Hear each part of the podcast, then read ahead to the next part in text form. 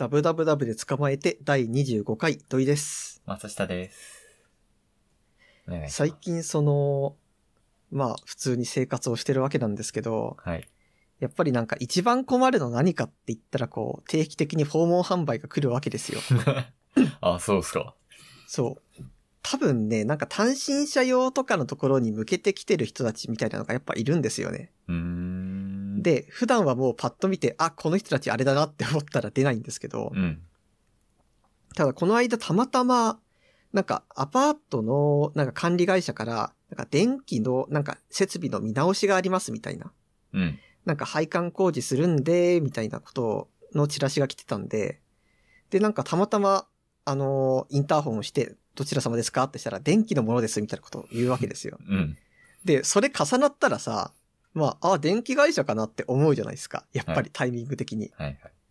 だから、ああ、ちょっと待ってくださいってガチャって開けたら、ああ、ちょっとあの、電気のことで来ましたって言われて、ああ、何ですかってしたら、なんかあの、電気会、電気料金の方が、これから先あの、なんか配線の方変えたりしたら安くなるんですよって言われたわけ。うん。だから、ああ、そうなんですかって。ああ、もしかして、その管理会社がそういう電力とか変えたのかなって思って、だから、ああ、ありがとうございますって。まあ、言った話を聞いてると、なんか私がありがとうございますって言ったあたりから、うんお客様ところで電、あの、電力自由化ってご存知ですか？みたいなことを言い出すんですよ。うん。でもなんか、その辺でさ、ちょっとあれってこっちとしては思うわけ。です、いやもう、マンションの人から言われてたのとちょっと違うぞみたいな。う。うん。でもまあ、一応まあ、あ、何ですかって聞くわけですよ。そんな失礼なことも言えないからって。うん。で、まあ、それで何ですか？って聞いたら、えー実は今電力自由化しまして、で、あの、今私どもの方で電力、電気の契約をしましたら、電力、あの、電気代下がりますと。はい。向こうが言ってきて、あ、これあれだなーって思いながら、なんか、あ、そうなんですかってしたら、はいお客様ちなみに、今どちらでうん。電気使ってますかって聞いてくるわけ。うん。で、もう聞いてきた段階で、はい、うんこれ確実にマンションの方から来た人じゃないですって思ったんだけど、うん。一応なんかまあ、あ東京電力使ってますって言ったら、はい。もうそれ、使ってますって言った瞬間食い気味くらいで、ああ、だったらもうね、電気代下がりますみたいな言うわけ。だあああー、そうっすかって言いながら、まあ断りたいじゃないですか。まあそうですね、基本的に。だから、いや、いいです、いいです、みたいなことを断るんだけど、うん。向こうがめちゃめちゃグイグイ来て、うん。あの、電気代の領収書か、あの、携帯電話持ってきてもらったら、うんあともうほんと5分で終わりますみたいなことを言うわけ。うん。でも、え、いや、いやいやいや、みたいなうん。まずこっちとしては、あなたの名前も、どこの電気会社と契約するかも聞いてないんですけど、みたいなうん。気持ちで、あの、夕飯作りたいんで、てか今作ってるんで、ちょっとあの、今日はちょっと、みたいなことを言ってこう、乗り切ろうとしたんですよ。うん。で、乗り切ろうとしたら、その、あ、その時は5時ぐらいだったんですけど、あ、だったら全然後で来ますよ、みたいな。うん。で、あ、こいつ惹かれだって思いながら、えー後って言ってもそんなねーって言ったら、あ、全然10時頃でいいですか？って でも夜10時でさ、来る契約絶対おかしいじゃないですかおか。しい。うん。だから、いや、今日は、今日はちょっとって言って、その日はまあ、程度断ったんですよ。うん。でもこれで終わりかなって思ったら、全然次の日来るので、同じ人が。はい。で、まあ、結局、えーどうですか？って言われたから、いや、全然、あの、どこの会社と契約するっていうのかも言われてないのに契約できませんよ、みたいなことを言って断ったんですよ。うん。その時は。で、断ったのはいいんだけど、なんか断った後向こうが、え？え、安くなるのに契約しないんですか？みたいなことをうん。言い方をしてきて、え、こいつめっちゃ煽るじゃんって思いながら断って、で、なんか、まあどうにかとこうにか、いや、絶対しない、絶対しないみたいなことを言って帰ってもらったんですけど、うん。本当にこう、なんかこう、訪問販売絶対にこう、ろくでもない人の率が高いと思うんですよね。あ絶あ、対そうっすよね。そう。でもなんか、こういうのがなんか割とありふれてんのかなって思って、うん。で、なんか一応調べたら、うんその人が名乗ってた会社が、うん。なんかどうやらその電力会社は普通なんだけど、うん。その電力会社が委託してるうん。訪問販売の営業の会社がダメだとこみたいな。はいはい。代理店ってやつですね、いわゆる。そうそうそう。それを聞いて。やありますよね、本当に。そういうことだったんだ、みたいな。はいはい。でもあれ、なんかね、本当にこう、まあ確かにあれ契約する人はするだろうな、みたいな進め方だったんですよ。うん。まあ実際私もあの、夕方来られた時は一回追い返しても次の日来ちゃったわけですから。はい。でもちょっとなんか、あれやっぱ問題だよなって 自分の身になると思いますね。問題っすね。まあなでも実際言いやすくなるんですよね。多分、東電のよりは、みたいな。大抵そうじゃないですか。でもなんか安くなるってすごい言ってきたわけですよ。はい。だから、えー何パー安くなるんですかみたいなことを聞いたら3パーっていうわけ。うんでもちょっとさ、3パーのその割引率とあんたの営業の勢い合ってないよってこととしては思うわけ。そうですね。で、まあ、あ、そうだ。あとそれで営業トークが割と面白かったんですよ、でも。やっぱり。どんな感じだなんか3パー安くなりますっていうわけ。で、3パー安くなるんで、まあ大体1年間、まあ、例えばこのプランに契約した場合だったら、まあ大体1年間で1ヶ月分ぐらい電気代安くなりますねって言うんですけど、いや、お前いやいやい1やいや年間って12ヶ月しかないの知ってるみたいな。本当だよな。そう、1年がなんか33ヶ月あったらさ、そうなるけど、はい違うわけじゃないですか。ですね。そう、だからもう本当にこう、ろくでもない人だったんです。ろくでもねえな本当に。なんかな嫌だよなそういうの、普通に。でも多分勢いでやったら、なんかそういうので取れてしまうんですよね、やっぱ。多分ね、うん。主婦層に向けてね。なんか本当ろくでもないなって思いました。あるあるですけど、なくなることってあんま多分ないですよね。そうなんすよね。本当法律がもっと厳しくなるとか。まあ、法で縛るっていうのが一番なんかね。なんか時々思うんですけど、なんかポストとかに訪問販売お断りのシールを貼る人っているじゃないですか。ですね。はい。でもあれって本当に効果あるんすかってちょっと疑問です。っとあるんじゃないあるのかな？え、だって、その、書いてあったでしょって言えるわけじゃないですか。なるほどね。そう。いやでも入ってくんのっていう。やんなって言ったよねみたいな。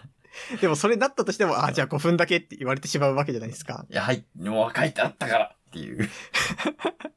あ、なるほどね。そう。そしたらまあ、相手は悪いことを一応してるわけですから、かすんなって書いてあったこと。それぐらいですよね、でも。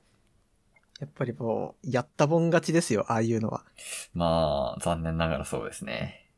でもなんかこう、本当に、ろくでもない訪問販売って、私あれ嘘だと思ってたんですよ。今まで生きてきた中で。うん。だってその、ろくでもなかったら誰も契約しないじゃん、みたいな。はい。でもなんかやっぱする人はするんすねっていう。する人もするし、うん、なんか訪問販売はろくでもないかもしれないけど、サービスは別に悪くないことって、今回の場合もそうかもしれないですけど、あるじゃないですか。ああ、そうだね。うん、でも、そうね。実際、私、なんか主体的に電気のことなんて毎日考えてるわけでもないし、うんなん。か別に情報収集してるわけでもないですし、こう、ツイッター広告とか出されてもスキップするわけですし、うん。そうなると、あ、本坊販売でこの良さを知ってもらおうっていうことになる気持ちもちょっとわかるんだよなと思いつつ、訪問をやめてよ。でも、でも、そ、その人たちに、ああ、でも3%安くなるし、この商品使ってもらったらもっと良くなるんだっていうのにはどうすればいいんですかね。うん。いや、それこそ、私あの、電力の元会社、電気作ってるところを調べたんですよ。はい。調べたらそこは、もう、電気全部再生可能エネルギーで作ってますみたいな。うん。まあ、なんかなるべく CO2 出さないようにとかいろいろ言ってて、ああ、ここ会社自体はすごい立派だなと。うんまあ、それでやって実際電気代3%下がるっていうのはすごいことだよって思ったんで、やっぱそういうのをもうちょい言っていくべきだと思うんですよ。そうですね。だって私がされたこと、電気代下がるのに断るんですかって煽られただけなんで、それは最悪だな。しないよ。うん。確かにね。そっちのエコ面みたいな方を押してもらえると、ちょっといいのか。あとやっぱり本当に1ヶ月分電気代安くなるとかだったらやりますよね。ああ、ソフトバンク電気だっけ？そうですよね。知ってます？へえ、そうなんだ ?1。ヶ月無料っていう、だからみんな夏にしようとするっていう、へえ。すごいですね、それ。すごいですよね。難しいな物を売るって。みんなが幸せになる方法ないかな。それこそさ、例えば物を売るみたいな感じだったら、てかなんかブログとかでさ、商品紹介してる人とかいるじゃないですか。うん。ああいうので紹介されてる時に、紹介されてるからっていう理由で買うことってどのぐらいあります？あんまないかな紹介されつつ、欲しいものだったら買いますけど。っていう、その欲しいものかどうかですよね、結局。うん。だからなんでしょうね。新しいなんか広告が必要なわけですね、やっぱり。えー、もう広告だらけにされるの困るな、ちょっと。あれ、話したかな？なんか昔見たあの販売方法ですごいいいのがあって、うん。なんか防音室の販売なんですけど、うん最初は例えば10万円の防音室だったら、まあ買うの高いんだけど、毎月1万円ずつレンタル料、あの、はいはい。あの防音室の会社に払って、10ヶ月経ったら、あの防音室買うのと同じ値段になるんで、そうなったらあなたにあげますみたいな、ああ、ありますね。そう、やつがあったんで、やっぱそういうやつですよね。一番なんかいい売り方。そういうやつか。やべ、すいません。ちょっとはい。iPad から音が流れてしまいました。あ、大丈夫です。そうだなむずい。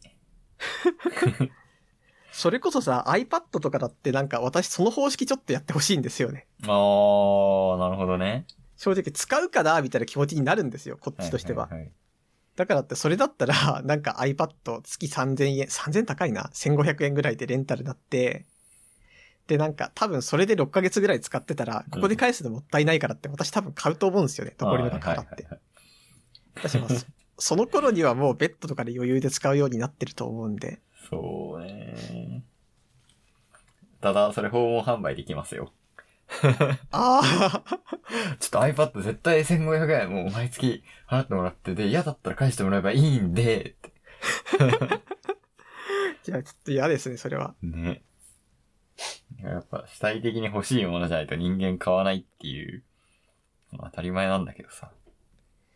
でもなんかこう、いらないものを買わせなきゃいけないわけなんですよね、やっぱり。一応。いやー、超語弊があるけど、まあまあまあ、ほ欲しくないものまで、こう、欲しいって思わせる必要あるわけですよ。なんか昔読んだ小説の中で、うん。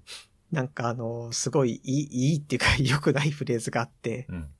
なんか自分たちの仕事はなんか砂漠で毛布を売ることなんですよ、みたいなことを誰かが言ってて、この毛布を、あの、でもそれもなんか夜に毛布売るみたいな話じゃなくて、なんかこの毛布を被ったらもっと暑くなるんです。いいでしょ？だからこの毛布必要でしょ？っていう、そういう商売なんだみたいなことを広告代理店の人たちが言ってるわけです。うん。でもなんかそれにこう近いものがあると思うんですよ。だっていらなくない？みたいうん。うん。な。iPad いらないじゃん。いやー、そういう、でも、資本主義ってそういうもんですよ。やだー。なんかね、困っちゃうよね。ほとんど商売それですからね。そう。人になんか家を買った方がいいよみたいな幻想を見せて家を売るとか、結婚式やった方がいいですよみたいな感じで結婚式を売るとか、ジュース飲むと美味しいよみたいなのでジュース売るとか。そう、本当にそうなんですよね。はい。時々思うんですけど、なんか世の中、例えば保険会社でもいろんなプランがあるわけじゃないですか。うん。でもなんか、いや別に同じ会社に全部統合されて、プランだけ増やしてもらったらそれでいいよって時々、はい、やっぱ思ってしまうんですよ。はいはいはい。その方が多分、なんか会社が一つになるから値段だってきっと下がるじゃないですか。まあ、競合なくなるから後々上がるかもしれないけど、独占禁止にもう反する。そうだからなんか大きいとこ2社とかだけでいいよって。うん。なんでしょうね、これは。この社会、どうなんでしょうね。なんかもう、いやー、間違ってますよ、絶対。間違ってると思いたくなるよな、本当に。いや、まあ、でもなんかいらないものやっぱ欲しくなるじゃないですうか。んうん。そう、いい面もあるよね。いや、でも、それこそもう本当このスペックいらないよっていうグラボが欲しいわけですよ、俺たちは。はい、はい。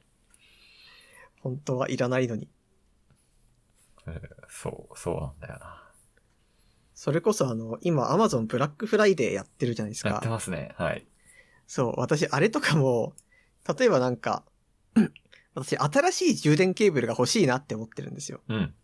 で、なんでかっていうと、今持ってる充電ケーブルが、あの、持ち運びするにはちょっと長いから。はいはいはい。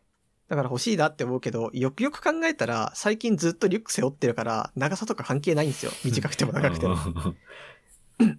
だしなんか長い方がどっちかというとポケットに充電器だけ入れるとかできるから便利なわけで、はい。なんかそれでも俺はなんか短いケーブルが欲しいみたいな理由で買っちゃうわけです。いや、そうですよ。そう、本当にいらんものだけ欲しくなる。うーん。そう、そうされてるんだなってもう思っちゃうと何も買いたくなくなるから、それはそれでどうなんだっていう気もするんですけどね。ブラックフライデー、買いました？そのケーブルは結局買いました？買わないです。心を鬼にして。えらい、偉いというか、経済回さないと。回んのかな？そのケーブル一本買って。なんか買いました？骨伝導イヤホン、過去2代目を買いました。え、そんな技術的にいい良くなってるんですか？いや、うーんと、1個持ってて、もうすごい良いんですよ。こうするといらないものを。いや、しょっぱないらないものから入るのよくねえな。だってさ、あれってなんか骨を揺らすんだよね。確かそうです、。そうです。めっちゃでも未来ですよ。い最初使った時感動したもん。へえ。そう、あの、広角機動隊でこう、バトみたいな感じでこう、直接脳に話しかけるやつあるじゃないですか。うんうん。ああいう感じで音楽来る感じです。へえ。え、何？それ骨から鼓膜に振動が伝わるってこと？まあそんな感じですね。へえ、すご。で、えっ、と、まあ、普通に電車とか乗るなら別に普通のイヤホンしてればいいんですけど、うん。そう、前走るとき普通に音楽き何も聞かずにやってたんですけど、まあ、骨伝導イヤホンちょっと買ってみるかと思って、それきっかけで走るときにポッドキャストを聞き始めたんですけど、うん。その体験がすごい良くてずーっとやってたんですけど、これも今年買って使ってたんですけど、なんか、廉価版と普通のやつがあって、廉価版を買ってたんですね、この前まで。で廉価版でこんなにいいなら普通のやつもっといいだろうなと思っていて、まあでも、なんか廉価版すっごいもう毎毎日ではないか、すごい使ってるし、うん。まあ、2台買っても3台買っても全然いいわと思ってたところで、ブラックフライデーが 来たのであ、まあ、買ったんですけど、別に買わなくても良いものですね。なぜなら、走るときに曲など不要だから、みたいな。それは騙されてるだけですね。いや、でも買ってよかったです、本当に。で、まだ届いてないんですけど。へなんかに、その、廉価版じゃない方は、ーうん。なんだろうな、ちょっと構造が違っていて、耳の下までこう、結局左右で繋がってるんですけど、その、なんか難しいな。繋がってる部分が結構下に来るので、なんか、夏は本当は私良かったんですけど、冬になって、あの、キャップじゃなくて、ハットの、ん？ニットの帽子みたいな、実際にはニットじゃないんですけど、うん。ああいうビーニー的なやつを冬は被るんですけど、あれを被るとなんかちょっと当たるなーっていう感覚があったので、なんかその、繋がってる部分の、が下がることによって、もしかしたら干渉しないのではっていう気持ちがあって、買ってみました。あ目的があって買うんだったら全然いいんじゃないですか？そうですね。そうだと思います。買うって素敵なことですから。資本主義も万歳ですからね。さっきから極端じゃないですか。あー、なんかそれでちょっと思い出したんですけど、うん。私この間グランマ・モーゼス展っていう絵の展覧会に行ったんですよ。はい。で、これがまあ、モーゼスさんっていう、なんかもう、なんかちょっとまあ亡くな、もう亡くなってる人なんだけど、100歳超えるまで絵を描いてた、なんかおばあさんなんですよ、そのへ人は。ーうん。で、なんかその人の絵の解説読んでる時に、なんかすごいこう、楽しそうにみんなが集まってピクニックやってるみたいな写真があったの、一個。うん。これか。で、まあ、それをこう読んで、見てて、で、解説文があったから読んだら、うん。この絵は大体まあ、あれ1900なんか50年か60年頃のやつを描いてるんですよ、みたいなことが書いてあって、うん。ああ、この頃ってこういう感じだったんだなって思いながら続き読んだら、でもこの頃にはなんかもうみんなでピクニックみたいな家族様式から変わってきたんで、これはなんかどっちかというと作者のなんか昔の思い出を書いてるような感じですみたいなことを言ってて、うん。うん。ってことはもう1950年頃にはみんなでピクニックして不必要なものがいらないみたいなのはもうなかったわけですよ、おそらく。うん。うん。そうなったらもうね、止めらんないです。あの頃ですらこうなんだから。そうだね。そういう、もう本能なんだよね、きっと。もうねどうしようもない。買いたいんですよ、やっぱり。そう、そうなんですよ。なんか、そうだよね。だって、こう、木の実をこう探してたわけじゃないですか。人間古い頃。はい。なんかいいものが、お、これいいみたいな感じで拾ってこう石器にしたり してるから。こう、同じなわけですね。それが Amazon に変わって、お、いいみたいな。買うかみたいな。持ってくかと同じですよ。同じ感覚で、買うかみたいな感じで。買うしかない、人間は。なんか前思ったんですけど、うん。資本主義ってどの段階に戻ったら止められるんだろうってちょっと思いません？えだってもう石器自体にはなんかありそうじゃないですか。なんはいかそういう系は。そうですね。だからもう、もう常に頑張って独裁者を生み出すみたいなことをしないとどうしようもないわけですよ。ね、そうだよ。なんか、キムタクのやつあるじゃないですか。またこの未来に戻ってきちまったってやつ。え、そんなんあったっけ？あるある。それになってるよ。どんだけ巻き戻せばいいんだろうね。幻覚生物あたりからやり直さないとダメかもしれん。もう、脳はいらないぐらいまでいかないといけないっすよ。そうだね。まあ確実になんか商品作った段階でアウトじゃないですか。まあ、それを、うーん、そうだね。そうかもしれんね。それかもう本当になんか毎日あのブドウ狩りみたいなことしないと植物、あ、食べ物手に入りませんとかだったら、うん。全員もう、あ、資本主義じゃねえわ、これってなりますよ。かな。そうかもしれないですね。全然話変わるんですけど、はい。この間アニメの舞台挨拶行ってきたんですよ。で、まあそれがもうめちゃめちゃ楽しくって。まあ基本的に何のアニメでにす、か？あれサニーボーイっていうアニメです。おお何回か聞いたことあるやつだ。そう。基本的に私あの、舞台挨拶ってまあ、まあ、ひ否定ハットまではいかないけど、まあ、へえぐらいなんですよ。はいで、なんでかっていうと、だってそういう系ってその、まあ監督と役者さんが喋ってとかあるけど、作品じゃないわけですよ、やっぱり。役者だから。うん。私まあ監督の話面白いかもしれないけど、作品ではないし、うん。そしたらまあ別に聞きに行かなくたってよくないみたいな。うんだってそ、の、まあこの言い方は語弊があるけど、究極声優さんって声が良くて感情を当てる人なだけなんですよね。はいはい。こう作品のテーマとはまた違うところにいる存在だから、はい。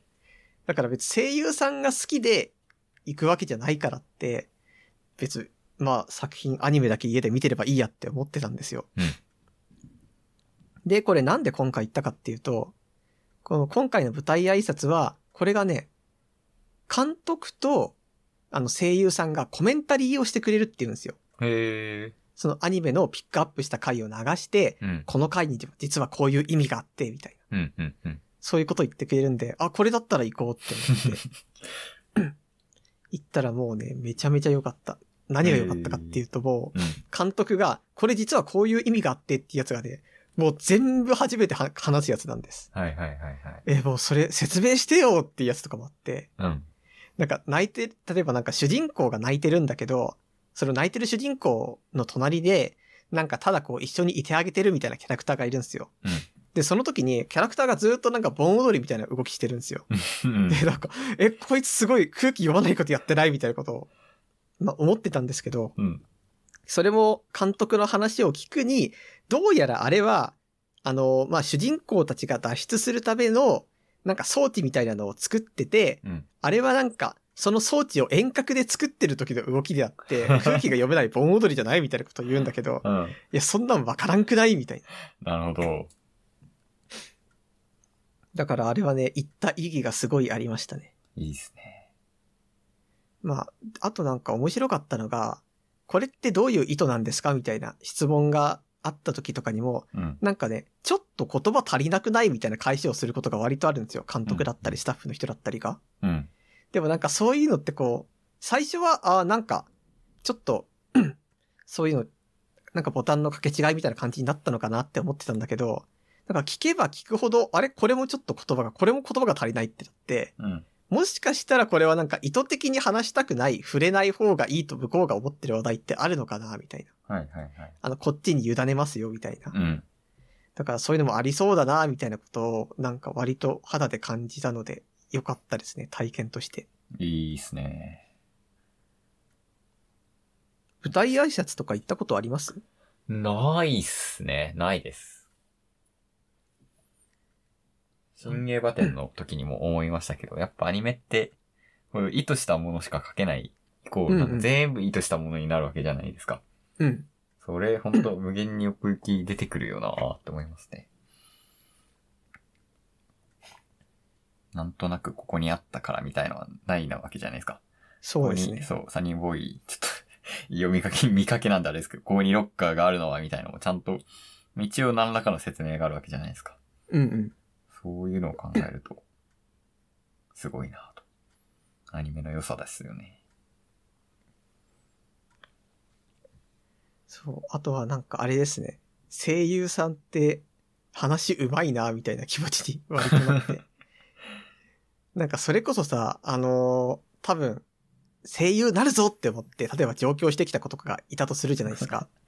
でうんもそういう人たちってさ、絶対その声優なってキャラクターに声を当てるとは思ってるけど、例えばなんかそういうイベントでバリバリトークを回すとか、うん。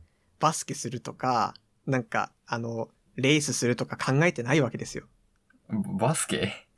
ああ、知りません？なんか知らない。声優バスケっていう企画が昔あったんです知らねえ。な何それ？女性声優たちがバスケチーム作って、女性声優のチーム同士でだったかな？戦うんですよ。バスケの試合になって。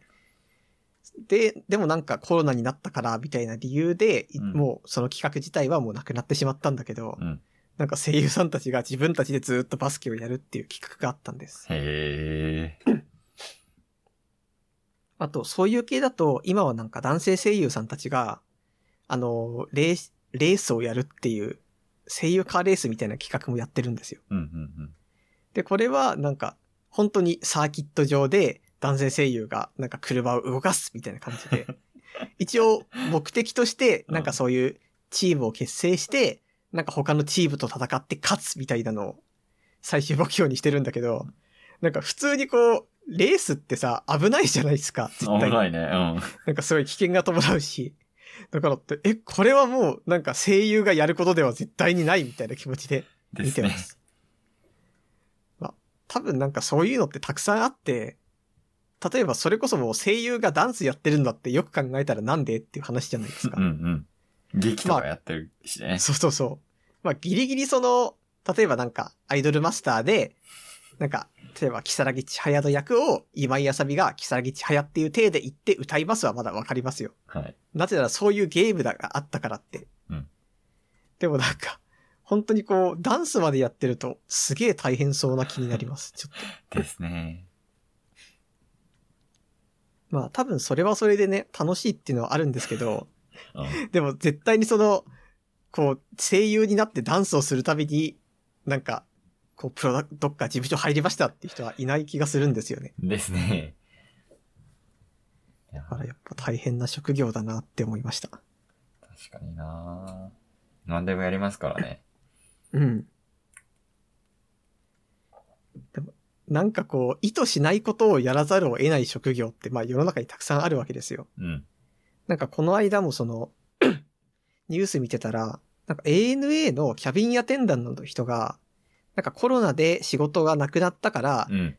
確かあの会社の方がなんか系列のコールセンターかどっかにその人を派遣して、なんかもしかしたらその人的には、え、もしかしたら私一生な、あのスチュワーデスに戻れないかもしれないって不安がってたっていうニュースがあったんだけど、うん。まあ実際どの会社だってそういうのあるよなと思いましたね。ですね。多分声優はなんか入る段階からみんなバスケやる可能性にさらされてるっていうだけで、多分スチュワーデスだって、例えばなんか銀行職員、銀行職員はないか。なんか、そういう IT 系の会社だって多分同じなんですよね。うん、うん、うん。あ、程よく 自分に、あ、これならやっていいかもっていう、たまたま良いものもありますし、まあ嫌な、嫌なっていうかまあ、ちょっとこれは苦手かもしれんな、みたいのも回ってくるんですよね、きっと。そうなんですよね。それをサバイバルしていく必要があるんですよね。なんでずっと同じよりいいのかないや、ずっと同じの方がいいよ。そうだよな。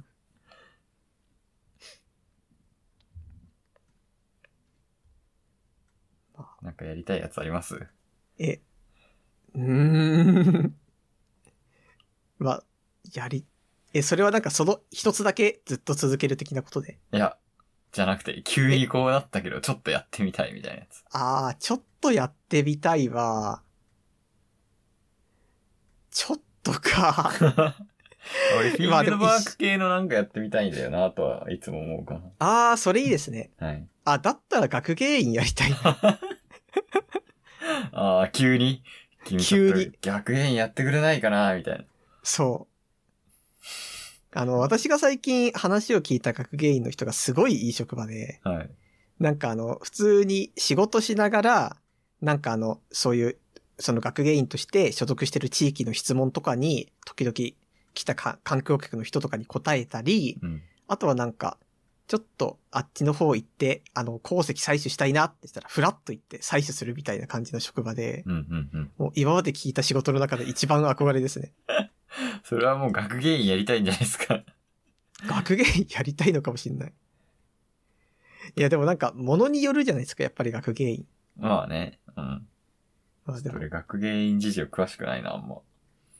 ちょっとなんか、興味ある仕事ですね。今一番あるかもしれない。なるほど。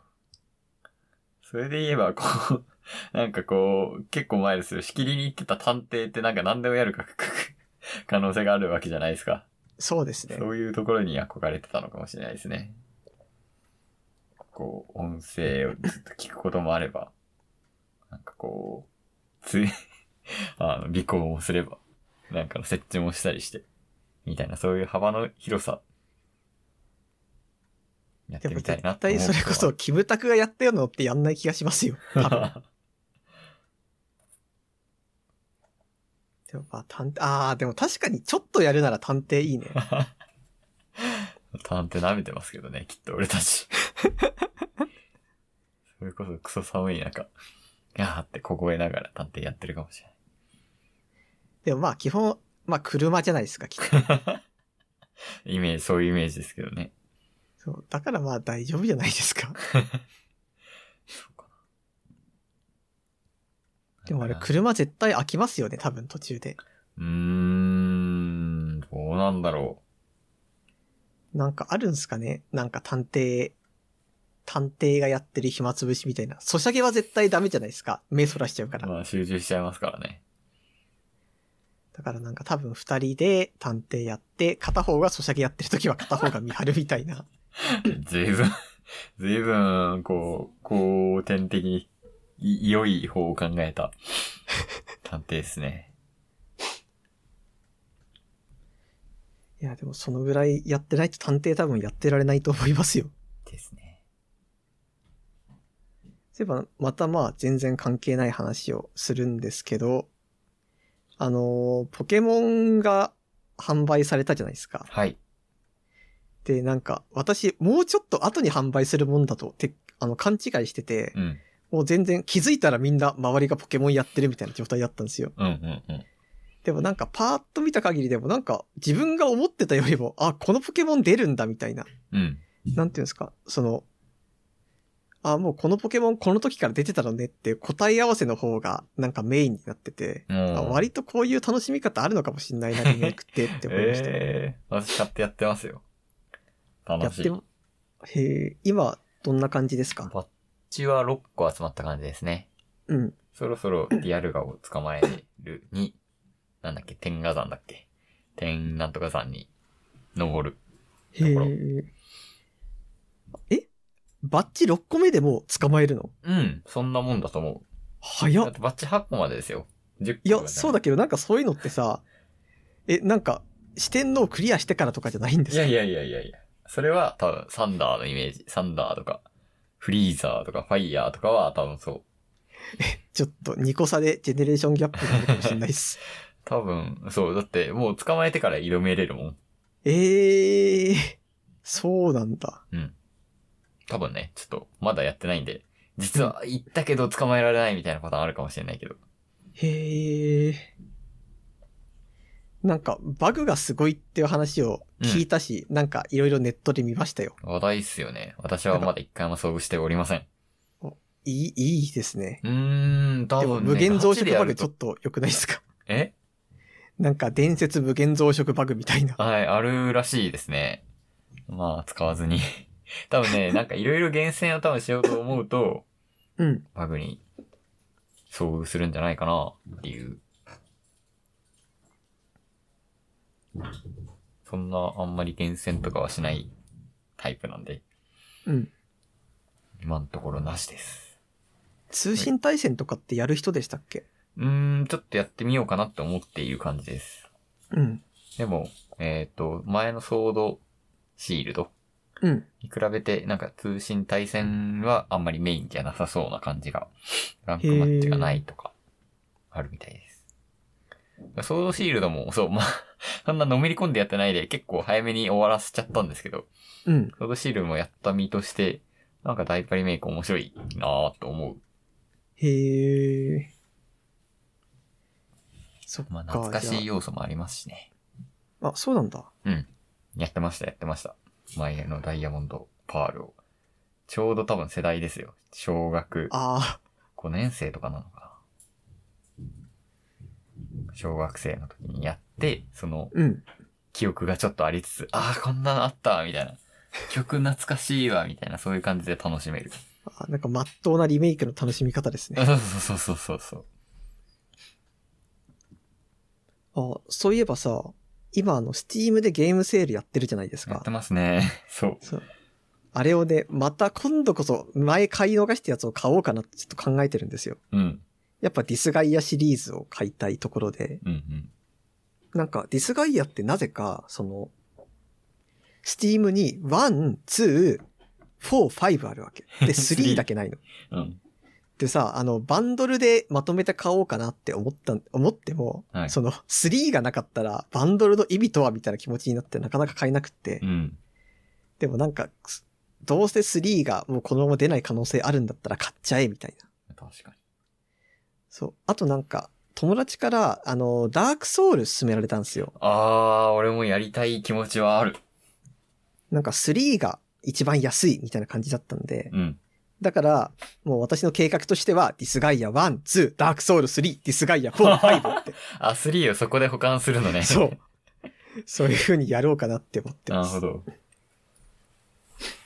多分なんか、こう、日本一ソフトウェアと、うん。あとまあ、フロムってなんかちょっとこう、くくりが似てるじゃないですか。どっちかといえば。だからまあ、保管できるでしょう、3をっていう。なるほどね。スティームセールで買った2割、ん、何割遊ばないっていう法則ありますからね。そう。そこをちょっと乗り越えていきたい。なんならそう、まっとうに、あ、今やるってや、何のセールもない時に買った方が、コスパ良くなる説まであるから。そこはちゃんと見極めたいんだよな。なんか、海外のゲーマーの人で、うんスティーブのゲーム全部やることを目標にしてる人がいるんですよ。それやばいでしょ。そう、無理じゃんって、みんな思ってるんだけど、うん実際なんかゲーム配信でチャットで言われたりもするんだけど、うん。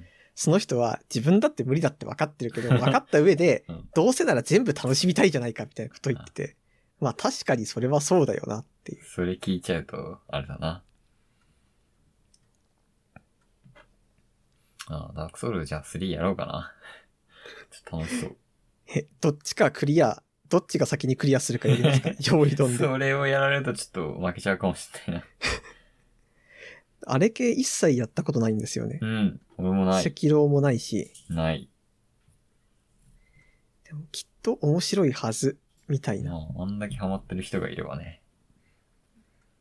熱狂的なファンいますからね。それこそあれです。最近だと友達がエルデンリングの、うん。なんていうんですか、デバッグうん。に選ばれてすごい楽しそうにしてて。へえ、何それ。なんか、またあれダークソウルとかの会社のうん。新作うん。で、なんか、一応なんか遊んでみた感じでう、ん。どうですかみたいなのデバッグ頼むんだけど、なんかね、あの、抽選に応募したらうん当たった人にコードが送られてくるんだって。へえ。で、そのコード入力したら、あの、エルデンリングの体験版が、体験版っていうか、デバッグ版が遊べて、うん。なんか運営が指示した、ここでこういうのやってくださいみたいなのをやりつつ遊ぶみたいな。へえ、面白そそう割と羨ましかったです。そう、そのタイミングパソコン壊れてたからって私できないなっていう。う。なるほどね。そう、悲しさがありましたね。グラボ欲しくなってるんですか？欲しくなってます。?RTX3070 とか。あれ、え、あれはもう永久に高くなら、高いものじゃないですか。なんかね、いや、多分発売当時は7万、6万ぐらいだったんですけど、今10万とかですからね。やっぱ資本主義が悪いですね。資本主義悪いな。なんか最近思うんですけど、なんていうかその無から有が作れるみたいなビジネスってまああるじゃないですか。うん。本当じゃないんだけどそう思わせるみたいな。うん。そのマイニングだってまあ実際そうだわけで、うん。なんていうかこう、ただあるだけでそのお金が手に入るように見せてるけど、現実問題としてそのグラボが手に入らなくて泣いてる人がいるわけで、まあままあそう考えていくとまあ、まあやっぱ資本主義の悪いところですよ。あ。結局は資本主義悪かったと。でもな、エルデンリング楽しみたいしな、みたいまあそうなんだよなエンディングいきますか。な。エンディングいきますか。はい。ダブダブダブで捕まえて。はい、エンディングです。はい。あの、図書館からね、また本をこの間借りてきたんですよ。うん。借りてきたんだけど、また、あのー読まないまま、あの、貸し出し期限過ぎちゃって。うん。では、もっと言うと、その、最近ちょっとこう、困っ、困ったことっていうかなんか、え？って思うことが一個あって、はい。っていうのもその、この間、あの、美術館、また別のやつに行こうと思ったんだけど、うん。どうせ美術館行くんだったらさ、その展示してる人の、なんか過去とかを知ってから行った方が絶対楽しいじゃないですか。いいですね。はい。だからってまあ、それを、まあ、とりあえず先に調べておこうって思って図書館で、なんか図録を予約したんですよ。うん、うん、うん。でも、まず探し、その図録予約するときにその人の名前で検索したら図録1個しか出てこなかったんですよね。うん。だから、ああまあとりあえずこれでいっかって思ってその図録予約して、この間持ってきたんだけど、うん。なんかなんとそれが今回の展覧会で販売されてる図録なわけ。要はその、展覧会って全国あちこち回るから、一番最初にその図録がネットで販売された時に、うん。多分うちの区の誰かが注文して図書館に入ったんですよ。うん。うん。でもそうなってくるとさ、その、今やってる展覧会の図録を先に見てから展覧会に行くのは、なんかこれはもう飾ってあるものを見て、へーって一回になるわけじゃん。はい、はい、はい。これ、無駄じゃないっていう。できれば違うの見たいっすよね。そう。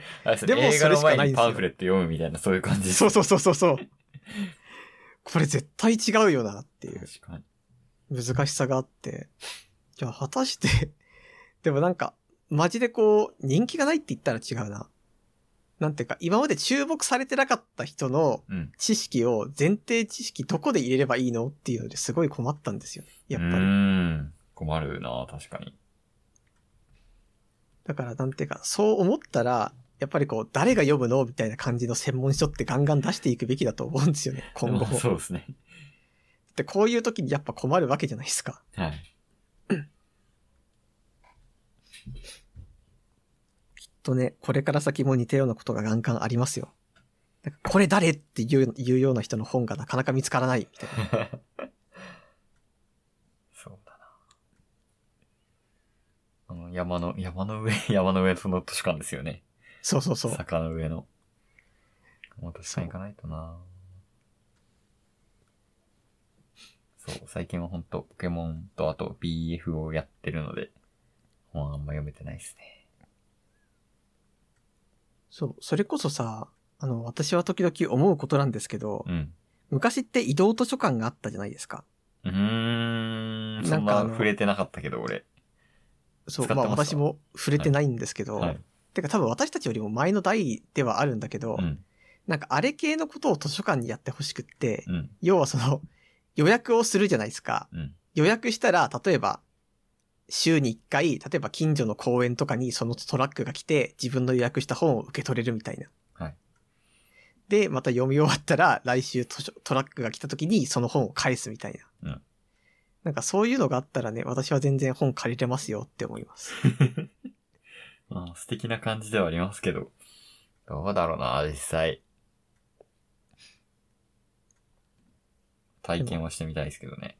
やっぱその立地問題みたいなのを解決するにはそれしかないと思うんですよね。移動、図書館だと。やっぱトラックで、みたいな。ちゃ作るよりはいいだろうな、多分。安いんだろうな。いや、恵まれてる方ですよ、きっと。まあ、でしょ、ですよね。きっと丸々くも、丸々くも。でもそれか、ああ、あとあれです。1ヶ月だけやりたい仕事が、それこそあの、施設図書館の司書みたいなやつやりたくないですか？あー、私、師匠だったので。あ、そうでしたね。そう。まあでもね、あれは本当にいい仕事。あー、そうね。ただ、そう、私はバイトだったんですけど、まあ正社員の方もいるわけで、うん。どうすかって聞いたら給料低いよ。君がもう1ヶ月必死でバイトすれば全然追いつくよって言われて。へえ、そうなんだ。そう、そう言われました。へえ、やっぱそう言われるとですよね。そう。大学の時にも、まあ今もそうですけど、何もしたくねえっていう気分と、なんかやってやるぜっていう波が交互に来るわけじゃないですか。うん。そのまあ何にもしたくねえっていう時は、図書館で一生生きていきてえと思うんですけど、そうじゃない波の時は、うーんって思うっていう。だからやっぱり会、図書館を運営してる全然関係ない会社とかに就職して、うん。おい、やるぜって時に一週間だけ師匠になるみたいな。そう、それが必要かもしれない。まあでも、給料低いよって言われてしまうとやっぱり迷いますね。迷いますよね。ですよね。まあそこじゃないん、大切なのは違うところなんだが、みたいなね。その給料低かったら本買えないしみたいな。そうそうそうそまあ、矛盾はあるよね。う。やっていくの難しい。そう、その、なんかやる気あるときはもうめっちゃやる気あるし、やる気ないときはやる気ないし、あそのどっちでもないし、みたいな状況が最近多いですね。やる気ある時って何やりたくなるの？やる気あるときっていうか、なんだろうな。モチベーションあるときの方が正しいかな。ああ、なるほどね。そう。モチベーションあるけど何もやりたくないみたいな。まあよくあるんですけどね。よくある状況だと思うんですけどね。まあ、そういうのは、まあ、往々にしてありますからね。往々にしてありますね。その中でどうやってこう、見切りをつけて、維持していくかっていうのが 大事なわけです。私やる気ある時はもう掃除ですね。掃除します。あーあー、そうだ。服の入れ替えしねえと。遅くない？そう、遅い。3週間ぐらい前からやんないとやんないとと思ってきた。でちょっとずつ冬物から出してから、うん。パンパンになるっていう、溢れるっていうね。夏物はしまわないと。そういえばあのーさっき舞台挨拶に行ったって話したじゃないですか。うん。なんか男性声優さんが出るからだったのか、女性割合が割と多かったんですよ。へー。で、なんかそうなるとやっぱりこう、なんかおしゃれな人が多いんですよね、体感として。うん。なんか絶対その、なんて言うんですか。こう、やぼったい格好の人がもうダントツで少ないんですよ。うん。で、そうなるともう、私のこう、やぼったい服装がもう冷や汗かきますね。やばえ、この中で一番ダサいじゃんって思って。うんでも、すごい焦って。でも、そしたら私の隣に座ったのがおじさんで、うん。おじさんがなんか監督の話を聞きながら逐一全部メモを取ってたんで、うん。うん。うん。なんかこう、すごいシンパシーを感じて、途中からもなんか冷や汗もスッと引っ込んで、まあリラックスして聞けたんですけどうん、やっぱいかんせんこうね、なんていうか、男性声優さんが出てきた時とかに、男性声優さんに対する拍手がうん気持ち監督より大きいみたいな空間にいるとやっぱり、ああ、そういう効果あるんだって思いましたね。ですね。まあ何にしても追っかけはいますからね。じゃないですか、女性声優の言ったら、冷や汗少なくて済むんじゃないですか？ああ、なるほど。そう。でも別になんか、私声優さんそこまで、ななんかラジオは好きだから声優さんのラジオ聞くけど、うんなんか声優さん自体が好きかって言われるとまあ普通ぐらいなんですよ。まあ、多分、普通はそうで、普通、普通はそうって言ったら変だな。まあまあ。まあ多分なんか声優さんがすごい、なんていうんですか、まあ積み重ねがあるわけで、この人のこういうところがすごいみたいに。なってる人だったら多分声優さん好きなんでしょうけど、うんやっぱそこに触れるまでが難しいですよね。売り方の違いとかもありますしね。ああ、そうですね。それこそなんか声優バスケやって、そっからなんか普通のバスケやって地区大会全国大会ってなったら多分応援すると思うんですよ。それこそ。はい。はい。でもただ私はその時声優バスケを見てなかったみたいな話でもあるわけで。はい。なんだろうな。何か、なん、なんだったら応援するんだろう、声優さん。うーん。なんやば大福好きだよみたいな。違くない？それは。そっか、それは違うか。なんだろうな難しいけど、あなんか普通に、あれですね。なんか例えば、なんかそういう赤十字へのなんか寄付とかをずーっとやってて、なんかそれのために自分で基金を立ち上げたとかなったらすごい応援すると思います。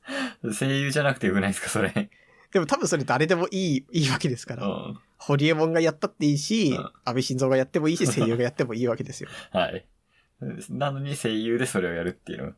そう、多分尊敬すると思います。なるほどね。じゃあ、基金立ち上げるか。え、声優なるんですか？うん、押し売りやります、押し売り。一番悪ですよ。基金やってるみたいな、そういうやつ。本当一番悪ですからね、それは絶対に。よこんな感じし、じゃあ。アドレスを読みますか。はい。えーっと、アドレスが、が、が、えーっと、またちょっと出てこないっす。あ、話読めますよ。はい。えーっと、アドレスが、えー www-de-tsukamate あとマーク googlegroups.com です。はい、メールお待ちしてまお待ちす。してます。と、じゃあ次回がまた2週間後ですね。はい。はい、じゃあまた再来週。はーい、ありがとうございました。